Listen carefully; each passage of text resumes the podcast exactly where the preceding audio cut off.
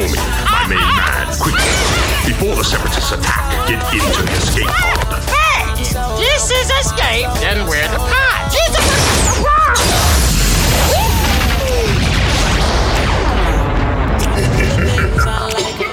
Welcome back to Star Wars Escape Pod and our first day of enjoying Star Wars Celebration online. We've got Blake in the podcast, um, in the Escape Pod, should I say, uh, just waiting for us to get in there and uh, chat about the recap or the review of day one, enjoying Celebration online. And for those of you guys in person listening to our podcast, uh, extremely honored that uh, you make the time in your evening after Celebration to enjoy a show with us. Uh, we're gonna do our best to uh, recap exactly what happened, what we were able to catch online, uh, enjoying celebration from home, and all the news that leaked out from those panels that they don't actually officially release information from, but uh, we're gonna get to it, and uh, we're glad that you guys are with us uh, for the ride. So let's get into it.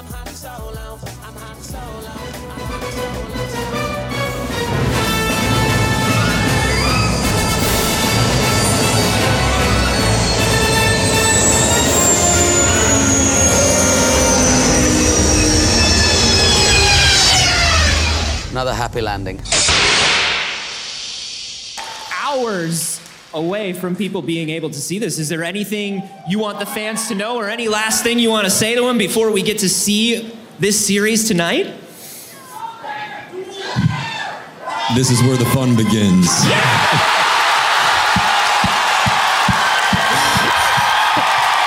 Couldn't have said it better myself. Oh my goodness! Man, people were just going absolutely nuts when he said that. Right? Oh man, Oh it my was it gosh. was so good. I just burst out laughing. I thought that was like that was the highlight of the day. Uh, Yeah, know you know that he knows the fandom if he's gonna say something like that, right? we're all so excited uh, to see him back, of course, and uh, you know, um, with tonight being the the premiere at at, at midnight. Uh, we're gonna have the first uh, two. I think it's the first two episodes of Obi Wan Kenobi. Two. Oh man, Uh, yeah. coming out. I think out that's on- what we're what I heard as well. Yeah, yeah. So uh, you know, it's gonna be uh, it's gonna be a, a ride, and uh, you know, to see the show come out finally after um, about a year and a bit of of waiting. I feel like the time's just flown right by, but you know, we're all uh, very uh, excited for it. Yeah, for sure. And such a good point. It doesn't. It feels like a long wait, but also was pretty fast. yeah. I know this is the series I'm probably the most excited for that I- I've been. So, yeah. because man, a show about Ewan McGregor, right? You just you can't go wrong. He's Oh, everyone's favorite prequel character. Oh, I know. knocked it out of the park. He's so much fun. Glad to see him back. I'm really excited. Oh, it's so good to done. see them back. Yeah, and uh, you know, as far as Ewan goes, I mean, uh, you know, I thoroughly enjoyed seeing him in Christopher Robin, which I feel like was his last Disney um, collaboration, or you know, working with the company. And Mm-hmm. uh, you know that that movie just brought tears to my eyes. It was such a great, great film. Uh, you know, so uh, touching for for you know an, a grown up person to look back at Winnie the Pooh, and uh, it was made for people like our age. but uh, it was it, it's so good to see him back as Obi Wan Kenobi, and uh, you know we're we're all to just love the love the heck out of this show.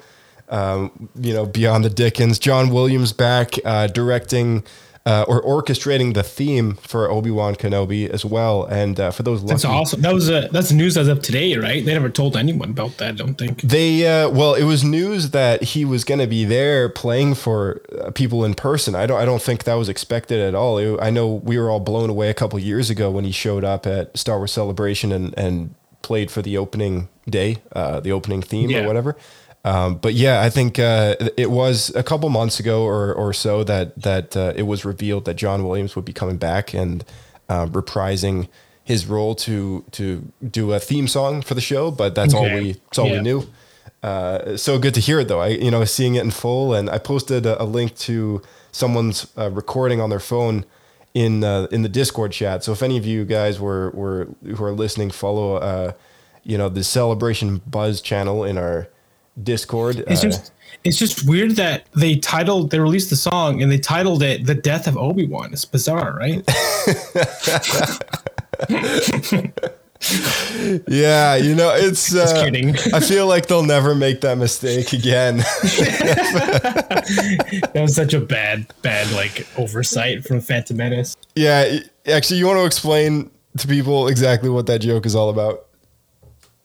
So, uh, back when the Phantom Menace was about to hit theaters, they released the soundtrack early, and one of the songs, one of the final songs, was called "The Death of Qui Gon." So everybody who saw that knew going into the movie before they'd seen it for the first time that Qui Gon was going to die.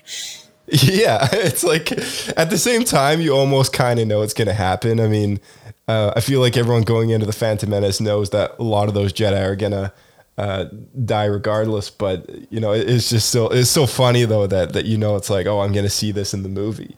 Uh, you know, it's like the Qui Gon's funeral soundtrack uh, prominently at track number whatever. You know, before going into the cinema. That's um, that's a, a spoiler centric for sure. Um, I, the prequels did not handle um, preliminary spoilers very well uh, because the novelizations for the films actually came out. I think it was a month or two prior to the the film release. So people who were like you know super on it would snatch up those novelizations and and uh, you know nail out their story in their head before they go and saw the movie. I feel like at that point in time, I wouldn't be able to finish it if I read it every day until the release. yeah yeah um i guess it just goes to show just how indie george was you know he just didn't he wasn't a, a big franchise kind of monger uh, you know like like companies companies now are which you know it's just um there's a sense of control you know when you have a lot of a lot of franchises you know under your belt which is fair to say. Um, but you know george was just like very much you know didn't didn't care about any of that stuff. I remember going to starwars.com and there was webcams you could see them shooting the the film. You know there's a whole like section on the website and i forget what it was called now but uh, it was on starwars.com you could see them in like 240p over this crappy webcam setting up sets and I think, shooting that, I think that, that pixel, that pixel, I, I think that's Anakin.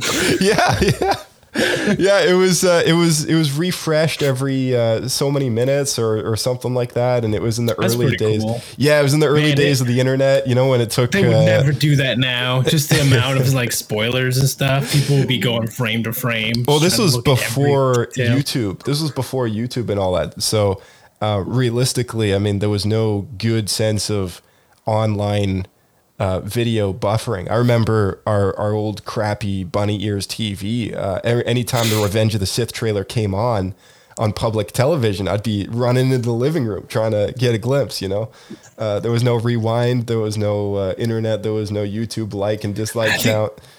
and they did different trailers back then. They were like TV spotlights.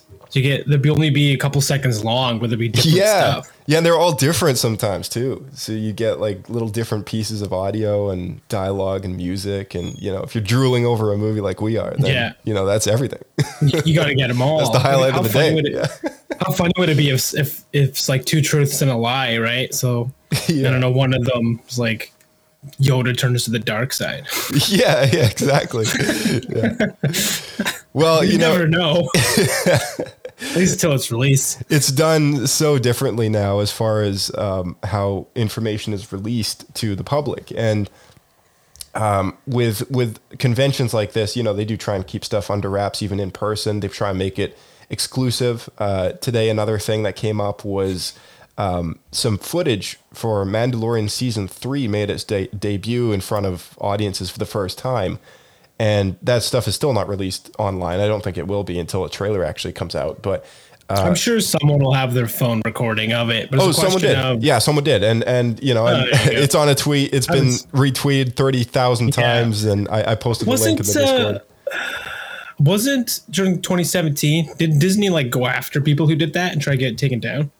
yeah, uh, there's been a few copies that have been you know struck down already, and I wouldn't be surprised if the link I sent probably probably is invalid now at this point. Uh, but it, it, it is what it is. I mean, you know, it's uh, it gets out there. People get a glimpse. People take snapshots. Uh, Do you think Disney just has people ready to go? They're like, they Yeah, released oh, the yeah. trailer in the panel, and then behind there's like the stage, and then behind that there's just uh, oh, just a bunch of lawyers on computers like ready to go, and like they release it, and they just start like refreshing YouTube, to, like like Yeah, trailer yeah. release spoilers, and people are just sitting there like getting ready to like get it taken down. All right, boys, when we hit play for the main audience here, people are going to be recording. Now, we've got 20 people out there watching for people over phones, but some people keep the brightness down on the screen just enough that we can't catch them. It's those suckers we got to get and those YouTube channels we got to take down. We got to strike those disclaimer notices right away. Get on it. Charles, I want you on the back computer over there. All right, men. Mouse cursor over refresh on your browser, and Mark. Refresh! Refresh! Refresh! Refresh! yeah, yeah, yeah. That's how I picture it going down. Oh, totally, totally.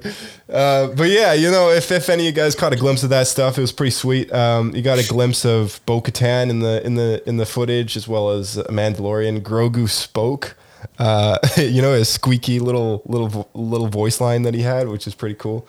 Uh, and uh, that was, from my recollection, it was that was about it. It wasn't like insanely detailed or anything like that, but uh, you know, it was uh, it was quite something as far as um, actual official release stuff goes, um, which trailer do you want to start with? Should we kick things off with the non Lucasfilm or the sorry the non Star Wars stuff, or should we kick things off with the Star Wars stuff? I think we've got to get right into Andor because that looked super cool. All right, let's do it. All right, everyone, this is the uh, the trailer for uh, Star Wars Andor.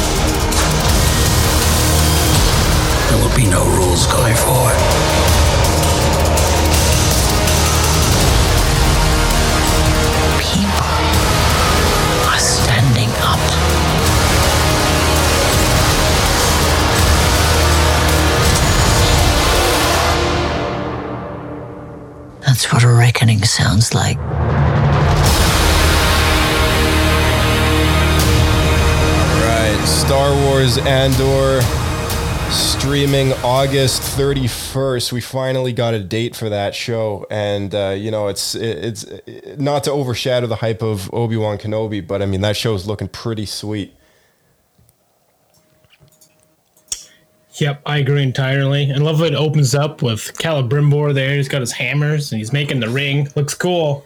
Yeah, I don't I don't really know what that was about. I, I you know I've seen this trailer so many times today now because I was watching the live stream, and uh, you know they they play it between between guests and and and such. You know when they're trying to fill the fill the stream with something.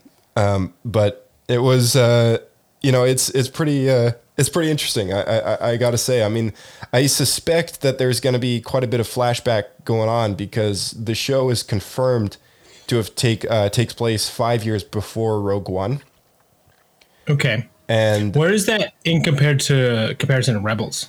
That's what I was wondering. Rebels, I think Rebels always started around the same time and lasting about four seasons. I think I feel like it started three to four years maybe before Rogue One and kind of led up to uh, the Rogue One time frame.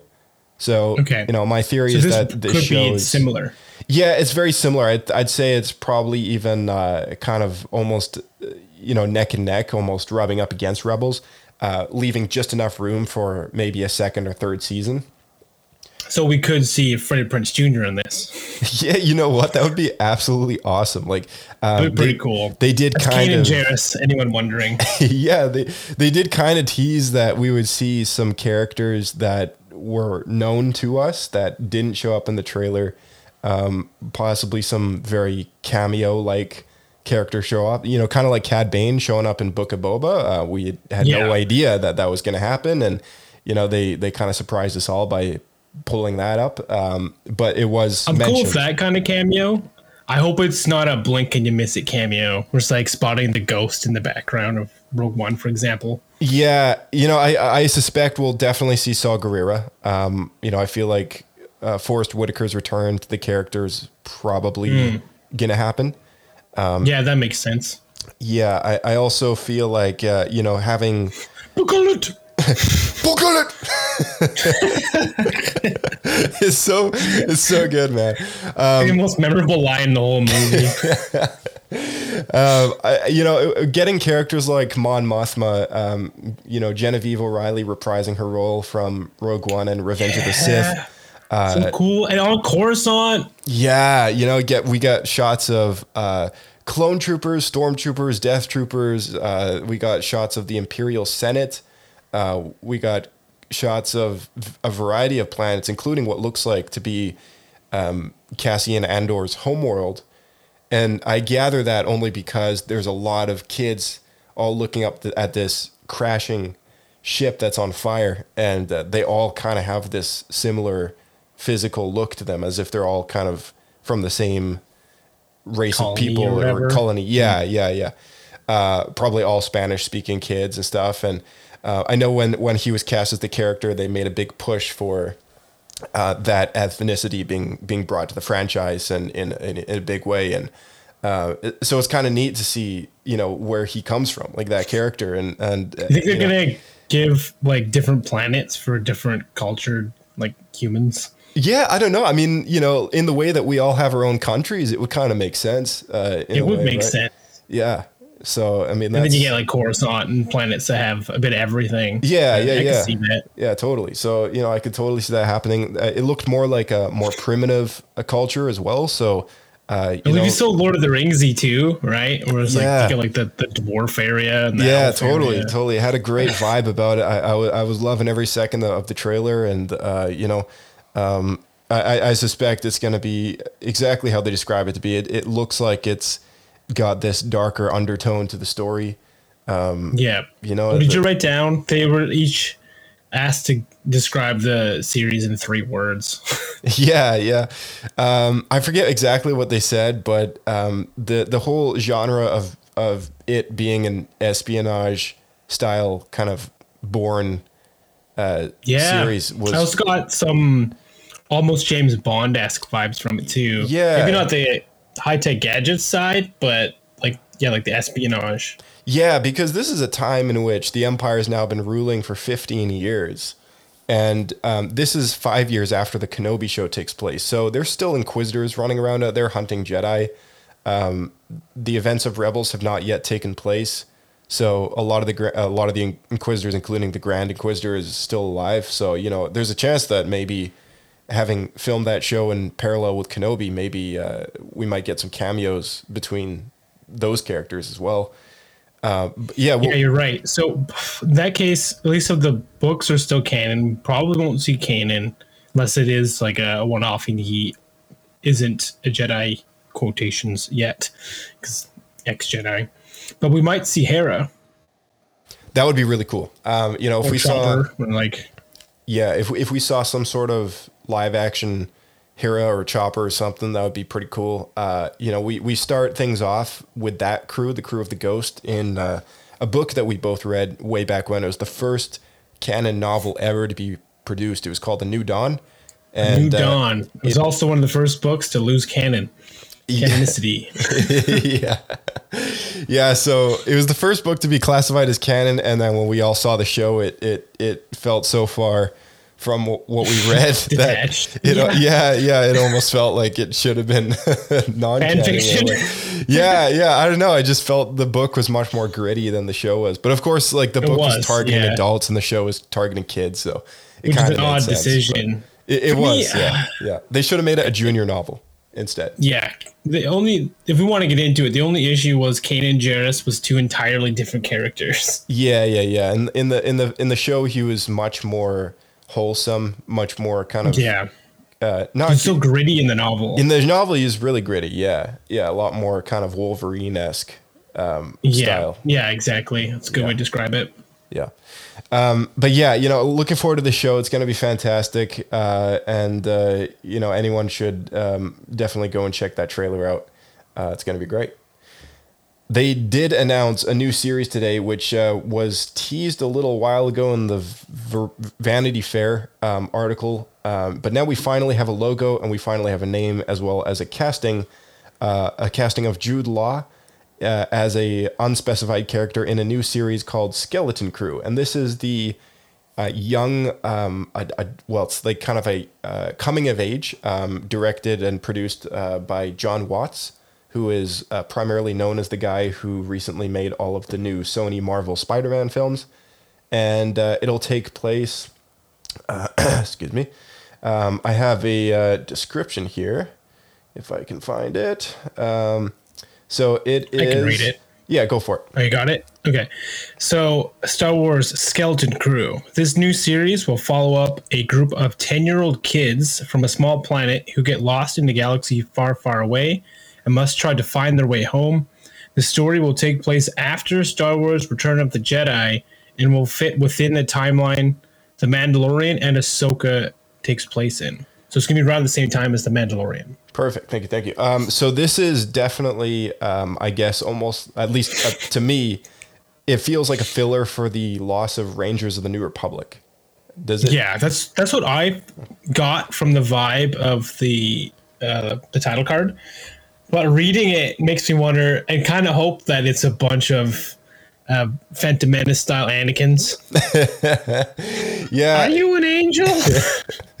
you know, coming of age is really uh, uh, it's a difficult age group to pin because on the one hand, you know, you could almost you can almost say, yeah, it'll be ten to twelve year old kids, but on the other hand, it's like I, it's, I feel like it's going to be like the Goonies. That's my f- first impression reading that's it. that's my thoughts too. Um, I don't r- really know how I feel about that. I, I know y- younger kids would definitely love it, um, but I remember being in, in grade five and you know being that age, and Revenge of the Sith was like the coolest thing I'd ever seen.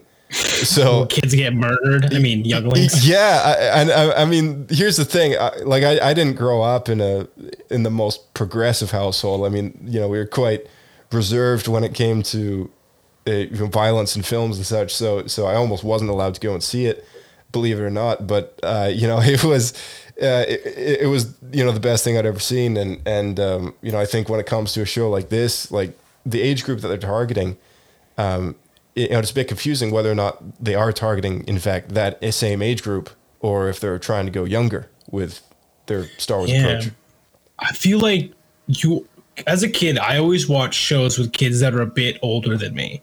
Yeah, So they might be targeting kids six through like ten, yeah, that's my thoughts. which that means this is a, this will be the first live action Star Wars content ever that targets that young of an audience. so basically, the the live action version of Star Wars Rebels, kind of brought to the same age group, is what you're saying. Exactly. May- Maybe not even rebels. Maybe um, resistance. Yeah. Well, I hope it's not bad. I mean, like uh, you know, it it it it's got Jude Law in it. I mean, I you know, I love Jude True. Law as an actor. You know, he's I feel like he wouldn't sign on unless he'd read the script and look good. Yeah, yeah. So I mean, you know, I, I have I have hopes for for the show, and obviously we we can't expect the world from it being geared for such younger kids. But I mean, there there's some classics though. I mean, Jon Watts is a brilliant guy. Um, there's some kids movies that just remain classics uh, despite being targeted at an age group like that. I have to say, I'm, I'm really excited to see how Jude Law pulls off a playing a 10 year old child. yeah, yeah. I love how it's like you know, targeted at, at that age group, and this like spec- specified that that it has a cast full of ten year olds. And then the only one they announce is Jude Law. yeah, exactly. Most notable. Which kid is he gonna be? Yeah, yeah. Which kid is he gonna be? Um, so yeah, Skeleton Crew, everyone, the next Disney Plus show. Um, I'm kind of curious whether or not this will come out before uh, before Ahsoka or not. I mean, you know, maybe the episodes will be shorter. I mean, if we're expecting this to be targeted at a younger age group, I don't think we're going to be getting 45 minute episodes. I think we're going to be looking at maybe a 20 episode or 20 20 minute, maybe Hmm. 12 episode Yep. season or something. You know, half the half that, the yep. budget. Yeah.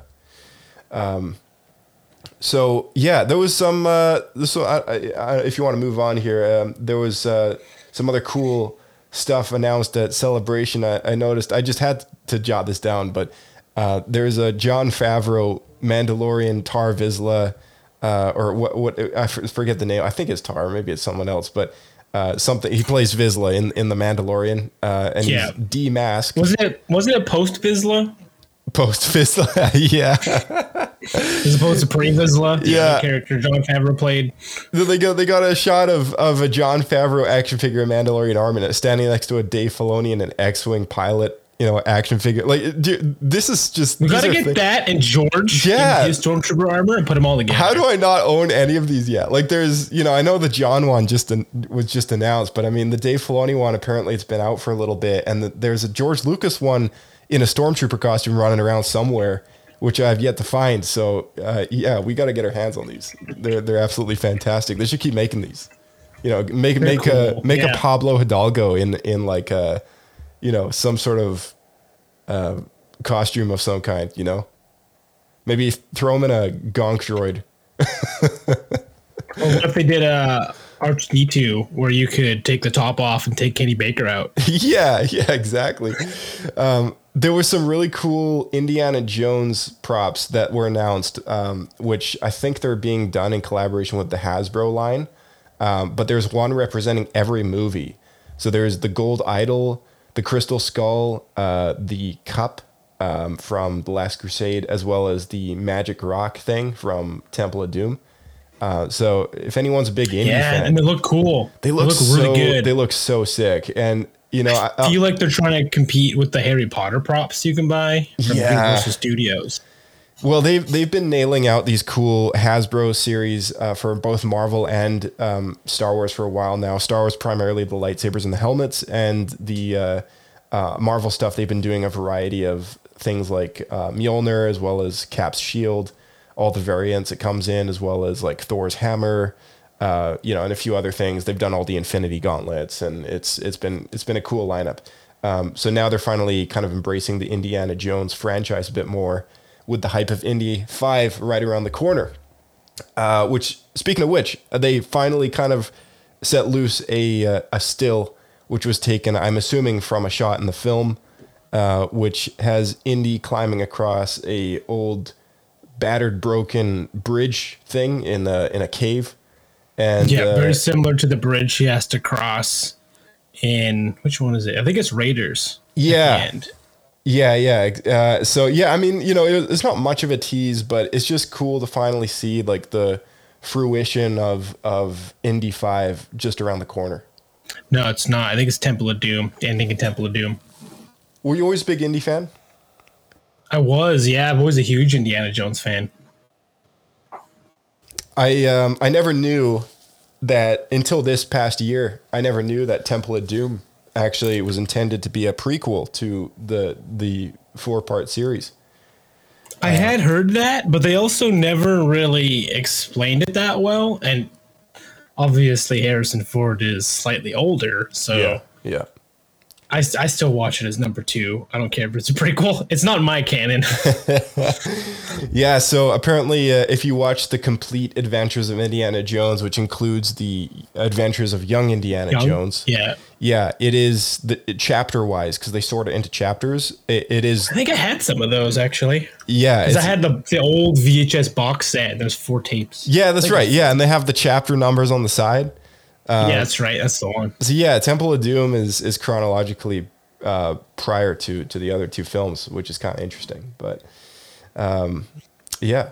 So uh, they had, uh, um, I think, did we bring this up? We, we already brought the Mandalorian um, footage up, but uh, they they revealed the trailer, or sorry, the the logo uh, for Mandalorian, and um, you mentioned something interesting about the color scheme of. Yeah, I thought it was pretty funny because you showed a picture with all three seasons next to each other, and I didn't really notice this before. But now that we have all three, the first season Mandalorian is this kind of orangey sandy color, and then the second one's this snowy blue color, and the third one's this I think it's a sunset, but it's very green sky. Yeah. And so it, it looks like the original trilogy. Yeah. you, you got Tatooine, you got Hoth, and you got uh, Forest Moon Endor. Yeah, it's uh, it, it's pretty neat that that they've kind of mirrored that, I guess. Uh, which makes me wonder if they're stopping at season three. Also makes me wonder if they're going to do the same color scheme for every series going forward. yeah, yeah, I wonder. red, blue, green, red, blue, green, red, blue, green. Well, with Ahsoka, they've kicked off things uh, with a white. Uh, so uh, yeah, I don't know. I mean, uh, it's tough to say. I, I I never saw that coming, but um, I guess things happen to work out. You know, uh, when they when they do the second and third season, maybe they're like, oh, let's let's do it this way. yeah, it's just become habit now. Lucasfilm. Yeah, yeah.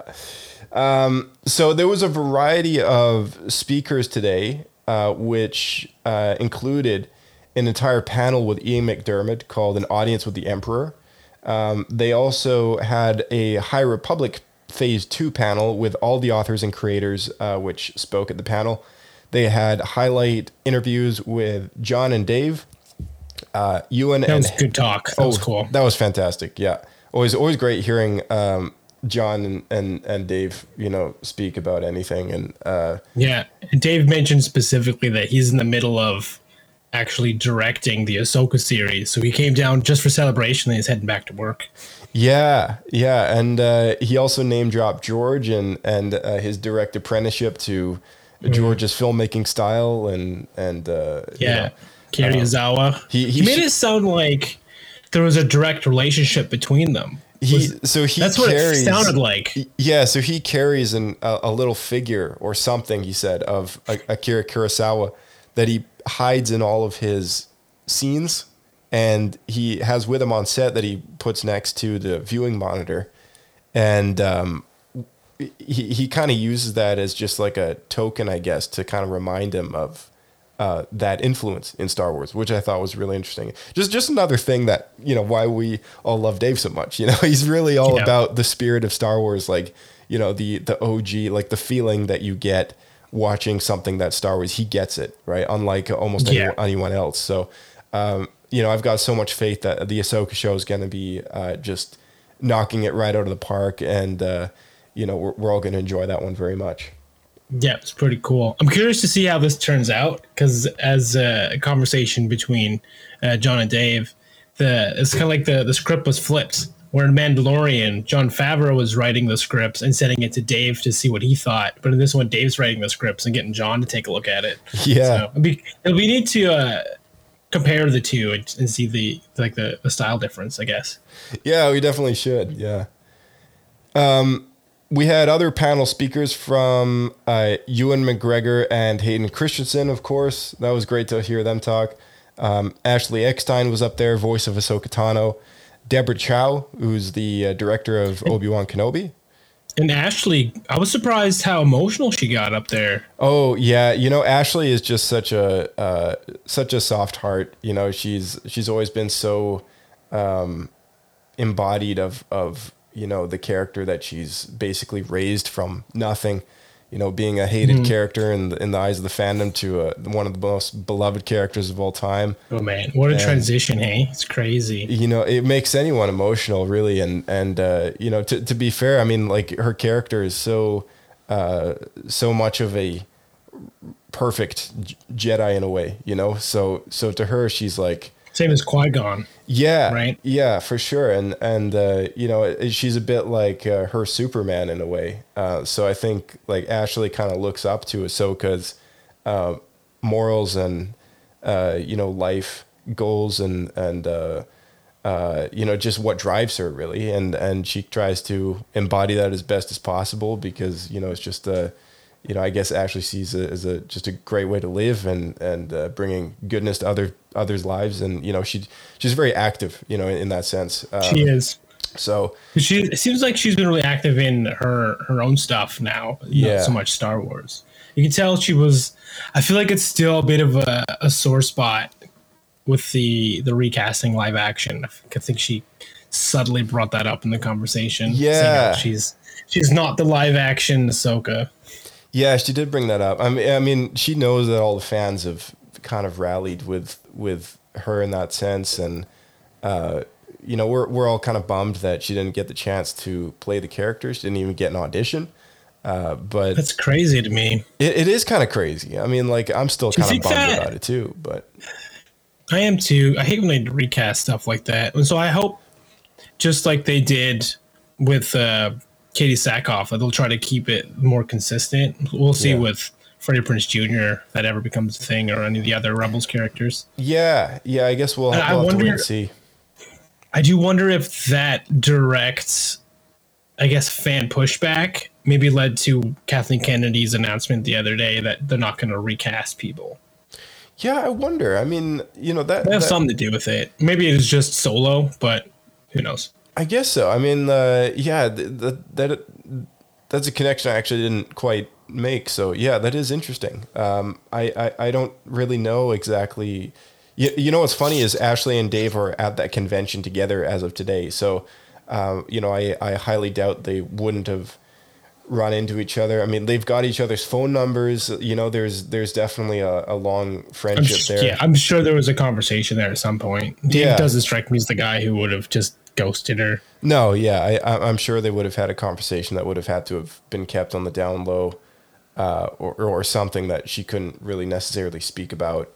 Uh, but yeah, I mean, you know, it is what it is, and and uh, you know, Ashley being the person she is is obviously very supportive of Rosario's casting. I mean, this this dynamic has been seen before, but in reverse with Anakin Skywalker, with you know the casting of Matt Lanter as as uh, voice for for that character. And I'm sure that was just a budget reason, though. maybe I mean I, I don't even know if if Hayden was even offered the chance to to play the character, but uh, quite frankly, I mean I don't even know if he would have said yes. That's the thing, right? Like It's true. So- Especially at the time, it was.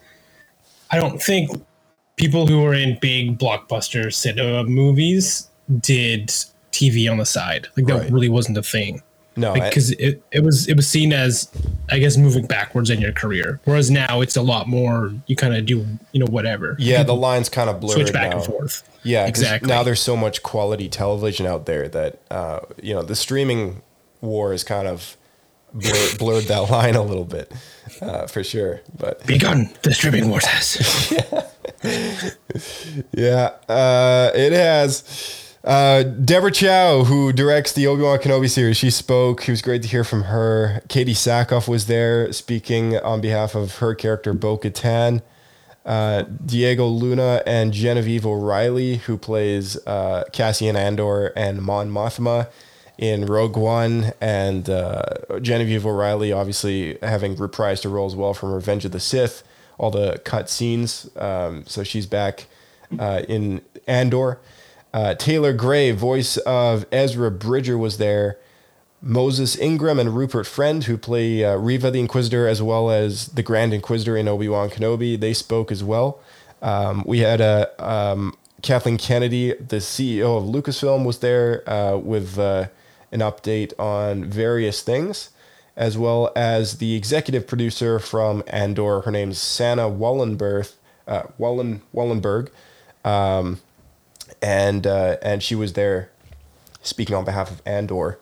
Uh, they also had uh, some people from Willow, Warwick Davis, uh, Joan Joanne Whalley, and uh, Jon Kasdan were speaking on behalf What's of Willow. funny is Warwick name dropped that just before he went on stage, he was talking to Harrison Ford, behind the scenes. So Harrison was Yeah. there. He just didn't. At least he wasn't in any of the streamed panels. I don't know if Yeah. he showed up as a surprise somewhere. He is he is in a panel somewhere, and uh, you know I wouldn't be surprised if if he was, uh, you know, if he makes an appearance at some point over the weekend. But but yeah, it, it's so uh, um, cool to kind of see him active, more active in the fandom, and you know, I know he was always. We've had conversations about him being a little uh, bitter towards the fandom for Standoffish. yeah, standoffish. Yeah, yeah. But there talks about Indiana Jones here, so I think he might have been a little more excited. maybe, maybe, yeah, for sure. He's there We've for talked Indy. about exactly. We've talked about this briefly, where Harrison Ford. I feel like he he personally doesn't feel like there's a lot of depth to Han Solo, and he got it because they didn't like the casting. I think originally, or they never they never found someone who fit it. He was like, he was doing the tests, Right. So they just let him have the part as opposed to casting someone properly. Whereas Indiana Jones, he was through and through casted as the main character. yeah, So Yeah, I think right. he he holds it a lot more dear to his heart. For sure, yeah. You know, that's his kind of baby, you know, his franchise. So, uh, yeah, I- I, feel like, uh, you know, if they do have anything in regards to, I mean, based on the merchandise reveals and all that, Indy 5's definitely making a heavier uh, appearance, at least as far as recognition goes. I'm surprised after all these years. I know Indy 5's been kind of put on the back burner for a while, but uh, with with Star Wars kind of in the forefront. But I mean, really, it's it's kind of uh, shocking to know that it's been this long since Lucasfilm's been owned by another uh, corporation, really, and Indy Five still hasn't happened yet. You know, it's just mind-boggling uh, that it's almost been ten years. It's a long time. I, I recall, and I don't know if this is true, but I recall back when Force Awakens was about to come out, there was rumors online that the only reason Harrison Ford agreed to do it was because Disney offered him a signing deal to do Indiana Jones 5. or else he wouldn't have done it. I don't know. I don't know if that's true. I just remember that that was a big rumor at the time. Yeah. Well, I remember they did they did eventually officially announce that they would do that. But but yeah, I, I wonder if that is the rumor that that it was part of the the signing, I guess, for him to reprise Han Uh, Solo. You know, on the other hand, too, though, Indiana Jones is another franchise that'll just print money. So why wouldn't they do that? I'm sure, even if there's no relation there, that it was it was going to happen regardless. Right, exactly. Yeah. Um, and John Williams, he played the theme for Indy 5 uh, right behind the uh, Obi Wan Kenobi theme song. So, you know, it was, again, cool. cool. Jealous of everyone who was in the room who got to hear He must John have done Williams. the, the Willow theme as well, then, because they played the Willow theme quite a bit today. Yeah, he must have. Uh, you know, I'm gonna have to check on that. But uh, in the video, he he he uh, just played Kenobi and, and Indy. But I, don't- I don't know. Maybe he did he did play that one at some point uh, in the room. Uh, yeah, they put on a mini concert for everyone at the opening ceremony or opening Man. show or whatever. So Man, that's that's just so amazing. The fact that John Williams is he's 90 now. I know, right? It's it's crazy to think, and I almost put this down in the Discord chat, and then I just didn't know how to word it properly. But um, for all those people who was able to see that in person, I mean, you know, so so fortunate to be able to see that because it, it might Yeah. be one of the Oh, last yeah. times you see John Williams. You, I mean, you never know. I think we had this exact conversation right after we missed it in 2017. yeah, yeah, it's uh, it, it, it's it's just uh, you know, literally anything he does for cinema in his age right now is just a gift. Like it's just because he, he loves the series or he loves the the show or the film or the character or True. whatever. And he's just such a talented guy. Yeah, Like yeah, I, I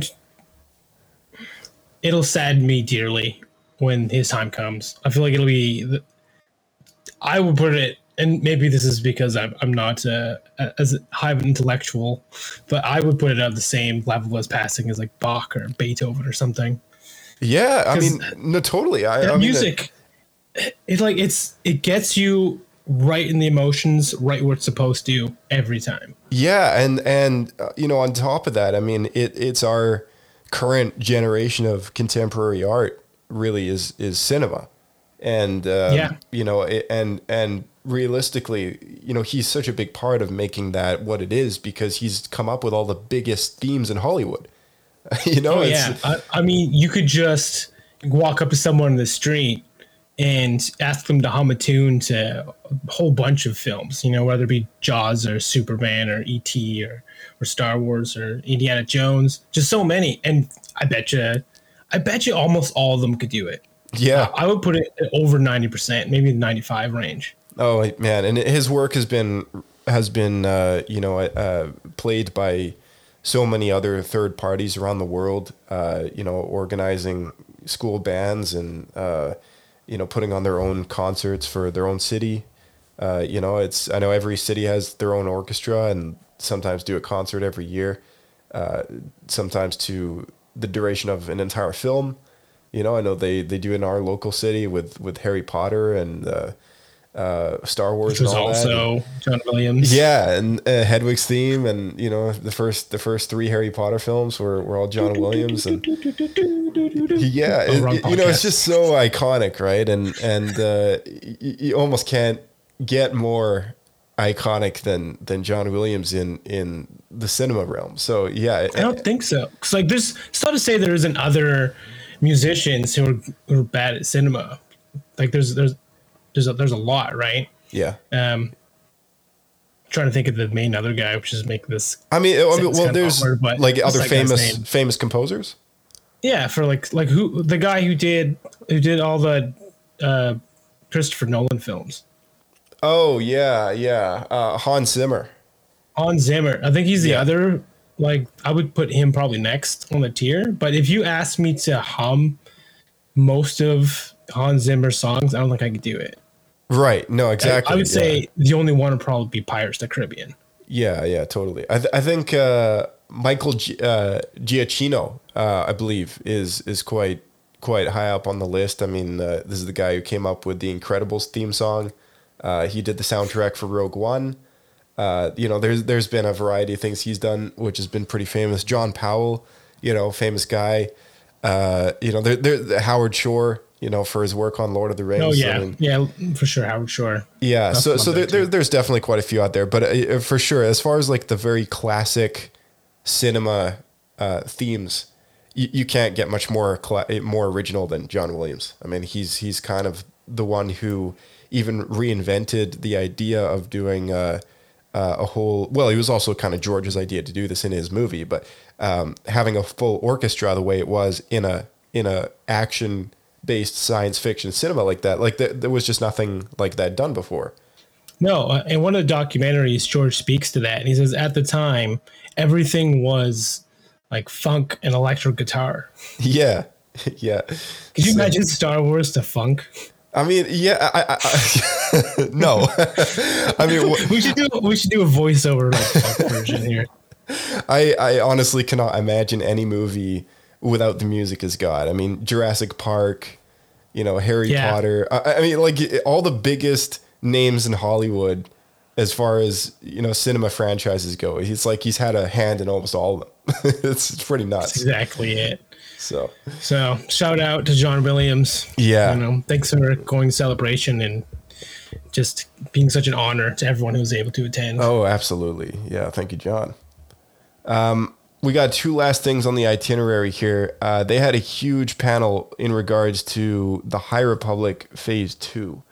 Uh, now, for those out there who aren't really aware of what the High Republic is, it is an era that Star Wars or Lucasfilm has been building out prior to the Phantom Menace. Uh, takes place roughly 200 years um, up until about the 50 to 100 year mark prior to episode one um, in the glory days of the jedi uh, the glory days of the high republic uh, well it's called the high republic because it's the kind of the golden age i guess um, in which you know the sith are kind of gone they're in hiding uh, we don't even get a glimpse of them in phase one at all um, and it's a multimedia project so there's novels uh, for adults, junior, young adult. Uh, there's various comic series. There's an audio exclusive novel.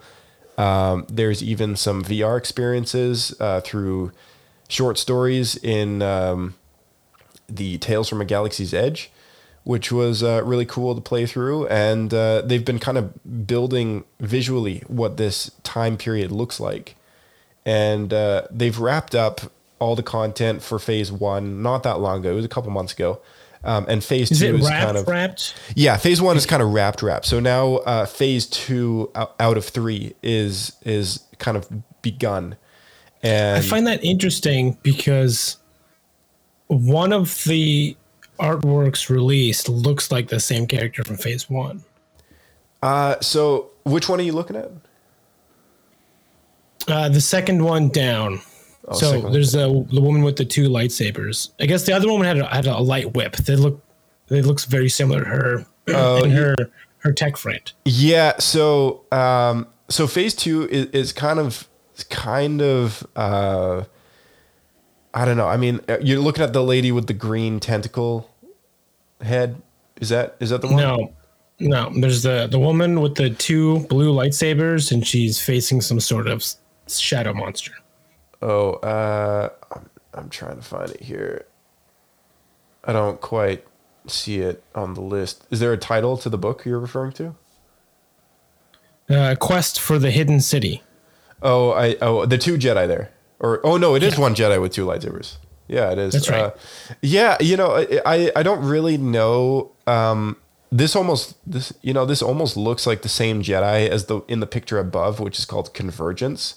Um, except she's got two purple lightsabers there, so I'm not really Oh, sure. yeah. It does say cover not final, so maybe it's uh, maybe it is the same one. I, I don't really know. Um, but the the phase two era the way this they described it was it, it's kind of like how they're doing how George did Star Wars. So he started with the middle, then did the beginning, then then did you know then Disney did the end. Um, so they're kind of approaching it the same way, where Phase One was the middle, Phase Two is gonna be like a flashback, and then Phase Three is gonna be a conclusion. Oh, weird. So I'm not really a huge fan of that because you know I, I feel like you know I feel like it it wasn't George's intention to start with the middle. It was just what he was kind of restricted to for the technology at the time, right? Um, right. And I feel like approaching it from that standpoint, it's like, well, in some ways it's beneficial because you can kind of just get right into it without needing to Oh, it's come up be with so a beginning. But it's going to be confusing as heck for anyone trying to like navigate the plethora of High Republic content out there. Um, yeah, because this means if you're gonna let's say someone wants to get into the novels, and they they just look up oh this series whatever read this book, and then they'll find out that the ones that come later come before. Yeah, it's it's going to be weird, right? I mean, like, Are and they all gonna say prequel? Like, how does that work? Well, the so the phase one, the Star Wars High Republic logo is all gold, and phase two they're going with a blue banner. So you'll be able to tell if it's phase two if it has a blue uh, logo for the title. Uh, that that's kind of the the just the general phase two theme, I guess. Um, but they announced so much stuff today; it was unbelievable. Um, like they pretty much just slammed down on the table their entire lineup of stuff, and you know that was that was pretty much it. So, so Playing poker and you gotta show your hand, like final call.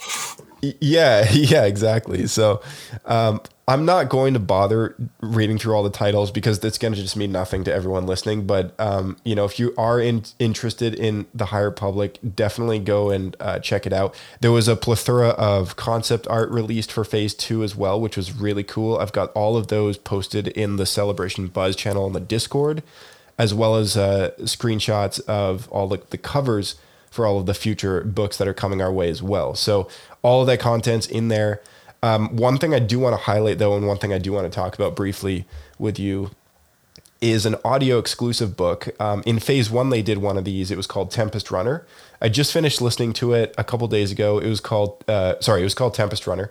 Um, and, and yeah, I finished listening to it a couple days ago. It was, it was kind of a highlight story for the Nihil, um, uh, Twi'lek woman, right? yeah, the Twi'lek woman. Yeah. Um, Okay, I did. I did listen to that then. yeah, so it was it was okay. Um, I, I'm not gonna say it was the best one I've ever listened to. I think Dooku Jedi Lost was probably the best audio exclusive book that I've ever listened to, but uh, but it wasn't bad. Uh, what confused me a lot was the way that it n- navigated the story. So it very similar to Dooku Jedi Lost, where Ventress is recounting events in Dooku's journal.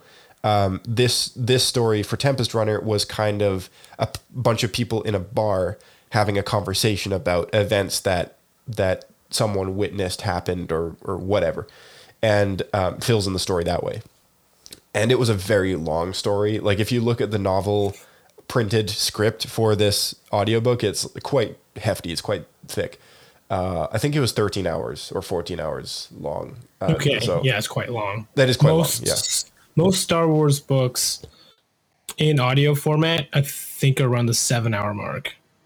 So Yeah, yeah. context. and that's that's books that are um, done in an audio uh, adaptation, right? Unabridged. Yeah, that's right. Yeah. So this being uh, done exclusively for for audio, uh, you know, it's definitely presented very well. Performance is great uh, as always, uh, but definitely quite a long story. And and to be fair, not a character that I was that attached to when I first started getting into High Republic. I mean, I haven't read absolutely everything from Phase One, but you and I both have read quite a decent amount. And, uh, and overall, the what most would you? interesting part Mhm. was un, unquestionably the uh, the Nihil. Yeah. Um, so what, what I was just about to say, like, what, what what were your thoughts in general for people who might be interested in checking High Republic out? What do you think of Phase One in general? Like, out of all the stuff you did read. Highs and lows. I would say I like I really liked the concept of Nihil. I thought they were a lot of fun. They're really cool in the fact that the Jedi had never really dealt with. Uh, I guess you can consider them brigands or Vikings, space Vikings. Were there? They were ruthless in a way that they would do things in say like uh, space combat. They would kill their own their own to, ta- to take out specific uh, Republic ships and stuff. So th- in the in regular military training, or what the Jedi were, were always taught, were you know life is valuable. So they would never think that an enemy would be so ruthless. So it was kind of like sort of along those lines, and then they were they came across the Nihil themselves came across a lot like the, the space version of all the uh, like the the punk kind of rocker uh, wastelanders that you have in a lot of the Mad Max films, which I thought was super cool. I really liked that a lot. Yeah, it's a good way to describe them for sure.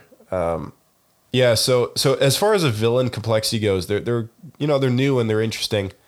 Um, personally, I just never I never quite I was more interested about Marchion Ro uh, Yeah, than I was who's their leader? Yeah, who's the leader? And he he does have a, a comic book storyline about his origins, I think, uh, which I still And so we finally saw what he looked like. He's a Yeah. super nerdy, intellectual voice, and then he's super ripped. Yeah. so it just didn't feel right to me. But yeah, I guess is what it is. Yeah, yeah. I um, I, I I still haven't actually read it myself, but but um, the audio book being based on Lourna Dee, which is one of the other leaders. Uh, I just I don't know. I just couldn't really get into it. Like I listened to the whole thing, but I just I don't know. I just wasn't. It wasn't really for me. Um, this next phase two thing, which I wanted wanted to bring up though, is the this is the phase two audiobook highlight of this new wave of stories, and it's called The Battle of Jedha. And that to me is fascinating because it's not about a single character, at least based on the title. Um, and uh, Jedha, as we know from Rogue One, is that ruined Jedi city that we saw get blown up uh, by the Death Star. That's right. So that'll be really sweet to see, you know, and I know the the movie did a great job at highlighting, you know, torn down statues and uh, the wreckage that was left behind. Uh, I and- was surprised by this, to be honest, because I think it's gonna be really cool. But when I saw Rogue One with the fallen statues and everything, I was left the impression that that was thousands of years ago, thousands of years ago, not two hundred. Yeah, I I uh, I guess it was just never really quite confirmed. I think people of the visual dictionary will, uh, or people who have the visual dictionary will probably be able to confirm. Uh, you know, if if anything's been specifically written about those particular statues in that city, but um, you know, I guess there was room to squeeze in uh, a story about how that city falls, and and uh, uh, you know, it, it's just interesting to me of that that they've gone as far as including that because uh, it's a great opportunity to take advantage of them going back further with Phase Two because we know that Light of the Jedi and the the Phase One of the High Republic takes place 200 years before uh, the Phantom Menace. Well, Phase Two is supposed to be an additional 150 years before Phase One does. So Now we're looking at Oh, okay. 350 years before. Yeah, Right. that's that's what's so confusing yeah. about you know phase. I thought it was just 150, not no, yeah, it's a, an additional. Yeah, so 350 or so. It's it's it's yeah. It's that's why it's so confusing. because Um, I thought it was later originally. So it's 200 and then 150. So Yeah. now we're getting closer. This is why I'm so unsure about how they've done this planning for the story, but uh, but yeah, it, it, it's uh, it- it's kind of neat, you Star know, Wars anthology film. yeah, yeah. Very quickly turned a Star Wars story. Yeah, so uh, it's gonna be cool to see, you know, where where that story goes. I'm gonna I'm gonna definitely pick that one up, uh, you know, um, when when it comes out, and uh, I'll try and get around to as much of this Phase Two stuff as possible. Um, Yeah. I do think before we move on that it's worth mentioning the two other important points, which uh, are both quite a change to Star Wars. Um, at least if you're fans of games like Tor or KOTOR. Um, the bigger one in that regard is they've actually are changing the tech throughout the galaxy for this this phase. So you're not able to make calls like through holo projectors, anything along those lines at this timeline. They're actually Yeah. sending messages similar to uh, like medieval times or ancient Greek, or even up up to the creation of the not just the telephone, but also the um, what's that thing called? Oh, like uh, yeah, yeah, Morse Morse code. Uh, the yeah, I know the device that the radio frequency. Yeah, like know the name of it. But uh, prior to any technology, so they actually they have droids that will be like messengers, and you record a message, and then the droid would get on a ship and fly to that person, and they would personally receive it. So, like, yeah, pigeon, like, like pigeon notes. It's kind of interesting because it really kind of reduces how much uh, long standing history the galaxy has with global telecommunications. I mean, you know, if you, if you, anyone, you know, really uh, is familiar with expanded universe, uh, with Star Wars Legends going back as far as the Knights of the Old Republic and all this and that, holograms and everything, that's all a thing still. So, Yep. You know, them changing that up where hologram technology and uh, visual technology of, of video communications and audio communications and all this and that, you know, doesn't, it's not really a thing 350 years before the Phantom Menace. Um, it's, I'm going to. I'm unsure about on that because they worded it specifically because they mentioned that the technology doesn't change for ten for ten thousand years. So the technology still exists. It's just there's no infrastructure. So I think this might be the case only for the outer rim planets. uh, that would make sense. Yeah, that would make But sense. I'm not 100 percent sure on that. That actually does make sense because Starlight Beacon is supposed to kind of be that antenna for the outer rim Right. or for uh, you know the, that section of space. But yeah, I, I- it is kind of like I don't know. It's just one of those things that never came up. You know, back in the old Republic, right? Like you could just communicate with anyone anywhere. So- Telegram. Telegram. Telegram, That's is received on, on, on the beep beep beep oh, the, the Morse code machine, Telegram. That's right. Uh, yeah, these days people know Telegram as an app. yeah. Yeah, that's true. Yeah. Uh, yeah, so it, it's uh, it- it's interesting, you know, and uh, I guess it kind of does play into the fact that Force Awakens kicked things off with a hologram that had color to it. You know, that was new uh, for the time and um, only taking place, you know, 25 Could you imagine years later. technology doesn't change years. for 10,000 years and then they suddenly decide to add color? It's Yeah. like black and white television for 10,000 years. Yeah, yeah, yeah, exactly. Um, yeah, I mean, like with with with Force Awakens taking place twenty nine to thirty years later after Return of the Jedi. I mean, you know, technology changed so much in that time frame, and you know, it's just I feel like Star Wars with the technology on board various ships and equipments and everything, not knowing when that vehicle or whatever took you know was built, it's hard to quite it's hard to pin down exactly um, how good things are at any point in the series. Because in the prequels there's so much uh, you know with the techno union ships and and and all that. And there's a lot more holograms. There's a lot more kind of you know the visual effects were, were better of course so there was a bit more to, Yeah. to do but in the original trilogy the holograms are not that great and people relied more on the video screens And then in the sequels, Yeah, that's true. In the sequels, that's kind of like uh, it, it's kind of like it's kind of crazy with the holograms being like fully colored and everything. And then you flash Yeah, back. they didn't use a lot of, of the screens. In fact, the only time I can think of actually it's two. Two times that they used screens were both in the Phantom Menace.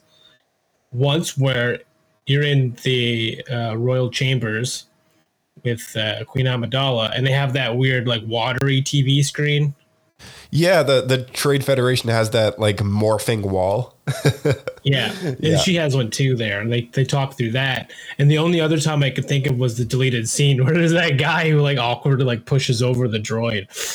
yeah, yeah, totally. It's um, it's kind of a. I, I, I guess there was like there's video screens on board the ships in in episode three, and such. And we see it in Clone Wars.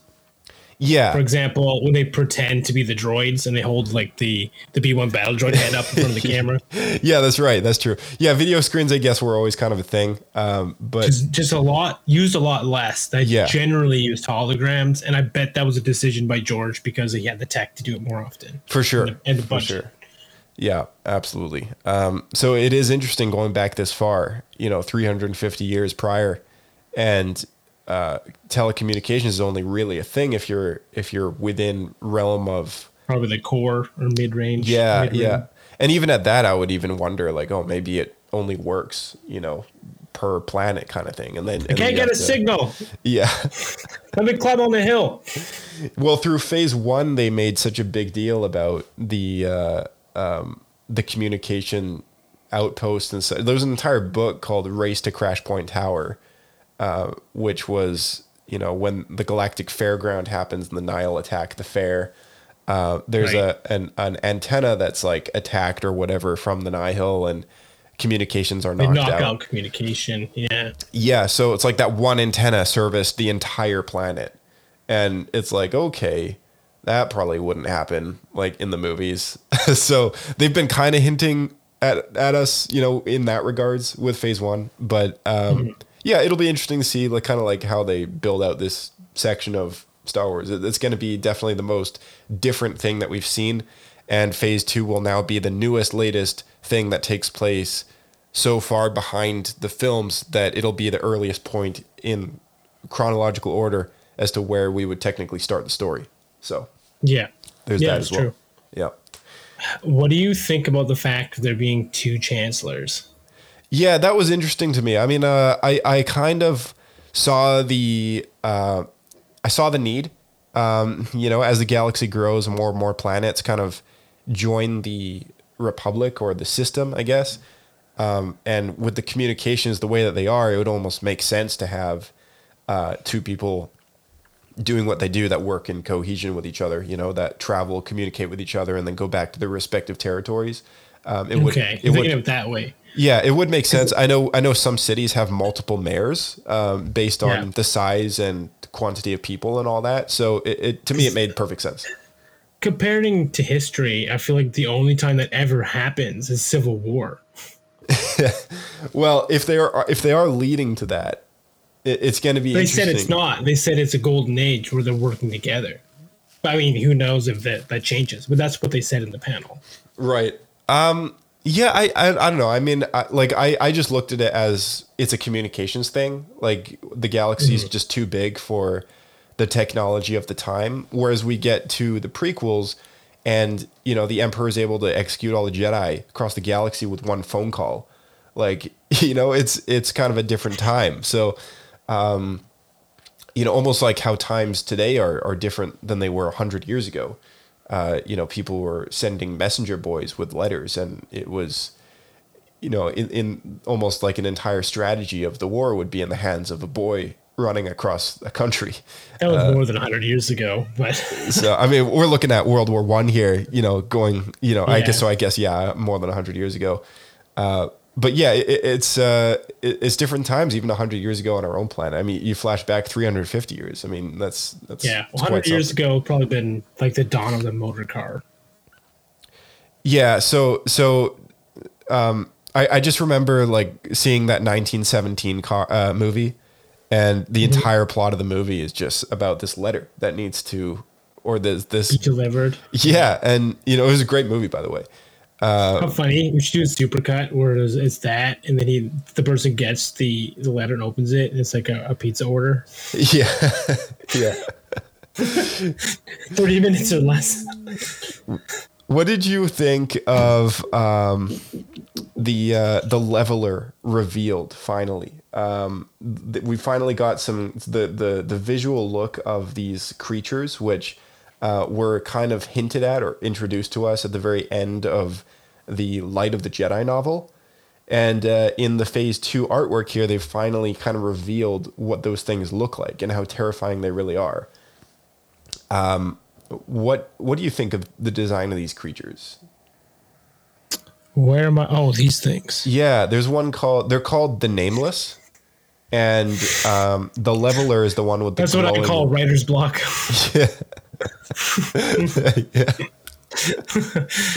uh, to, this to me looks like something out of Warcraft. It's interesting. I would say. I mean, you know, it, it's definitely Or uh, obscure. What's that guy's called? Looks like a D and D monster. Hart. What's his name? Yeah, I can see that as well. Yeah. Um, man, what's the name of that guy? Something Hart. Oh, He's like the, the fam- famous writer. oh, I Did the did like the Kraken and stuff. yeah. It, it looks like something that he came up with then. Yeah, exactly. Well, uh, that is High Republic. You know, uh, phase two on its way, and um, Oh, I should comment on it. Um, the monsters or whatever here, the nameless. I wonder if this is them doing a soft reboot with uh, the plant creatures because they didn't get the reaction they wanted. Uh, yeah, maybe. I mean, you know, it really depends how far back this planning goes with all this stuff because the Drengir were were introduced fairly early on. Drengir. Yeah. Yeah. Because you and I both talked about the, when we first heard of the Drengir, we thought they were going to be like a horror movie esque kind of monster where they they just were like after food and they were Yeah. relentless. Whereas we got an intellectual creature that was like speaking but was pure evil. Right. Which right. uh, to me it was less interesting. To me it'd be cool to have this unstoppable like feeding monster and the Jedi like don't know how to deal with it. It's like just spreads, right? Yeah, yeah. Like, like the thing. Yeah, uh, well, these things look terrifying, so you know I'm looking forward to Phase Two, and uh, it should be interesting to see. So, uh, Phase Two, everyone of High Republic, you can look forward to that. Uh, last thing on our list is uh, the Willow uh, trailer dropped, and um, let's. Looks uh, cool. It looks awesome. Let's let's take a listen. There is a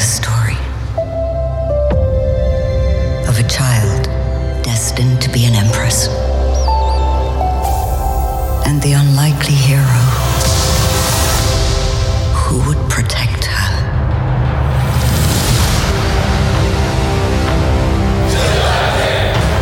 There is a balance between all things light and shadow,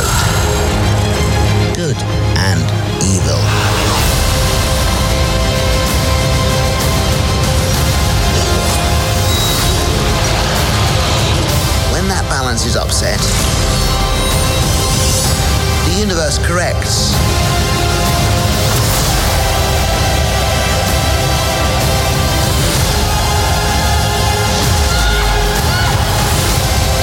The world needs you again. It needs your magic.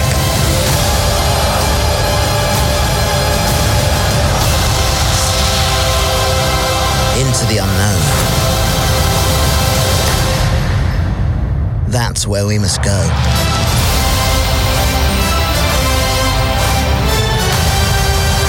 right, November 30th is when uh, Willow comes to Disney Plus, and uh, you know it's gonna. It looks great. I've never actually seen the first one. I'm gonna have to watch that at some point. You gotta check it out, man. It's a classic. It's it's higher fantasy than Lord of the Rings because this this at the time when it came out was what a lot of fantasy films were like. I know there's a Tom Cruise one as well. I think it's called Legendary, Yeah. and they were all uh,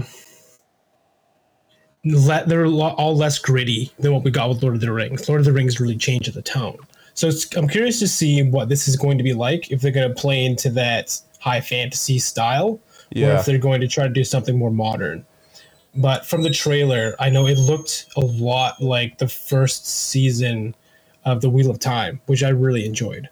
That's good. That's good. Um, for Wheel of Time, I, I kind of, I kind of, I don't know. I, I, I liked, I liked it, but I also was a bit underwhelmed because of the hype that surrounded the show.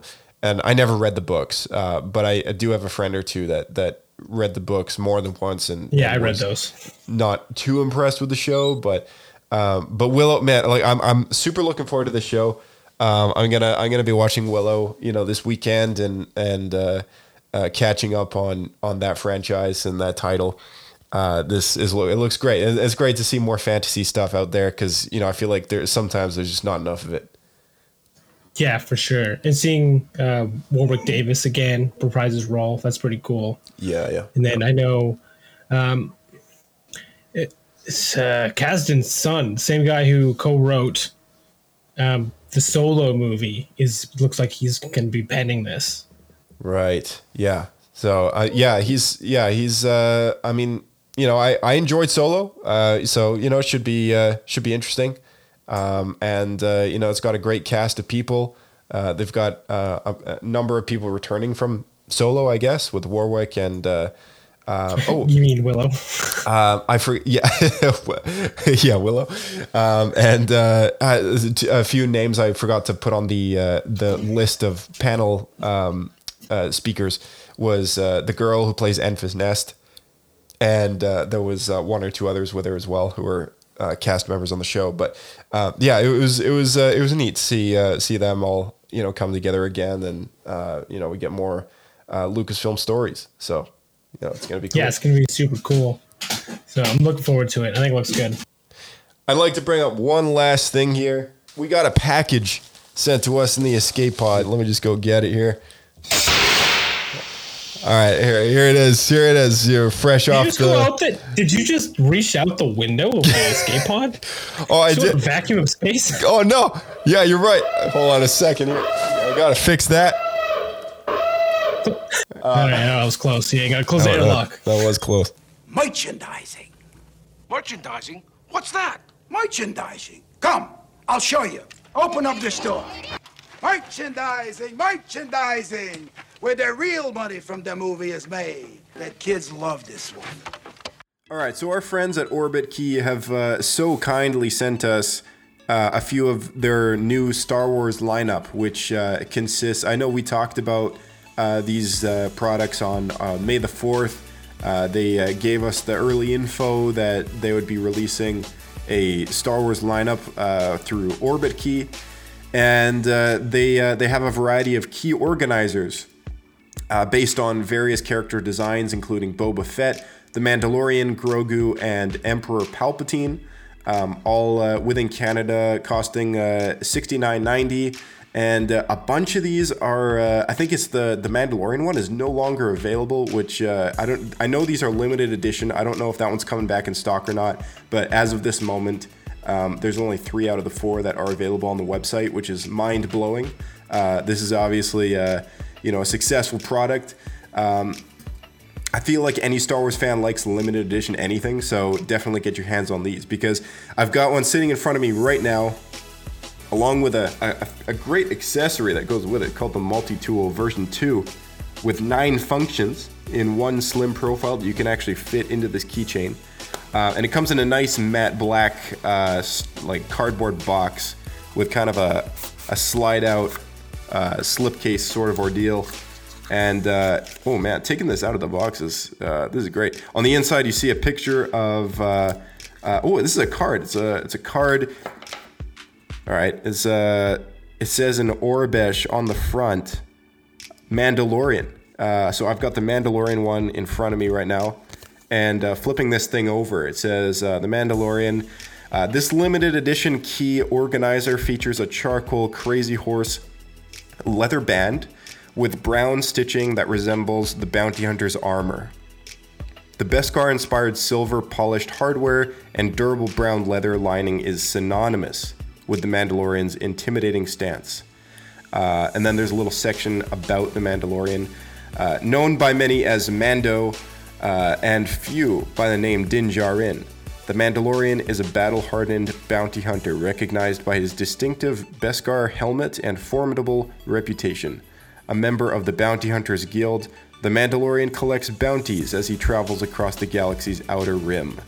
And then at the bottom it says Travel the Galaxy.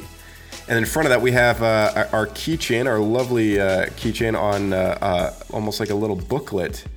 And on the back of that booklet, it says From the original trilogy to The Mandalorian, the Star Wars galaxy is filled with endless stories and timeless characters inspired by iconic heroes and villains. These limited edition key organizers celebrate Star Wars in Orbit Keys, elegant and understated design language. Unlock your destiny throughout the galaxy. May the Force be with you. Um, and then uh, you get the little Lucasfilm trademark down there. There's uh, a little using the key organizer, how to assemble the ecosystem, the accessories you can get for it uh, inside the booklet. And then on the front is a uh, is the the keychain itself, and uh, on the inside is inscribed in Aurebesh, Mandalorian. So I've got the other ones in front of me here: Emperor Palpatine, Grogu, and Boba Fett. And uh, there's a, an about section on their unique character cards that comes in the box with uh, the keychain, as well as an about section for the keychain. And uh, it says on Emperor Palpatine's here, no design better exemplifies the sheer power and status the Emperor holds throughout the galaxy than this limited edition black Saffiano leather key organizer. The luxurious band is detailed and textured with deep purple stitching and leather lining that is synonymous with Palpatine's Sith robes, the reminiscent of the Sith Lord's devastating Force lightning abilities. And then about the Emperor. The most infamous Dark Lord of the Sith, Palpatine lived a double life as a Naboo senator and Phantom Menace. The Emperor restored the Sith and destroyed the Jedi Order, ruling the galaxy through tyranny and fear. And the the keychain for this one is uh, is awesome as well. Uh, the clasp is kind of like a matte black, and uh, it's got a nice kind of glossy finish on the outside. Uh, definitely recommend. Uh, there's one here for Boba Fett. It says, like the bounty hunter's armor designed to withstand the unforgiving dunes of Tatooine, this limited edition key organizer is designed to withstand the toughest environments in your galaxy. The contemporary camo nylon band and maroon leather linings pay homage to Boba Fett's iconic helmet and chest plate, while gunmetal hardware is reminiscent of his dangerous armaments. Uh, and this one is also really cool with a brushed matte black uh, clasp for your keys and uh, kind of like a military style textured outside camo, much like Boba Fett himself. And uh, that red interior is just uh, is awesome. Uh, about Boba Fett uh, was one of the most feared and dangerous bounty hunters in the galaxy with custom Mandalorian armor, deadly weapons, and combat skills. Boba Fett became a legend through many contracts with the Empire and the criminal underworld. Now he's a simple man making his way through the galaxy. All right, and last up we have Grogu, crafted with light tan suede and complementing hints of green in the stitching and leather lining. This Grogu inspired limited edition key organizer embodies the design of his comforting robes. The silver hardware is symbolic of Grogu's curiosity towards his favorite mechanical components within the Razor Crest and his undeniable cheekiness.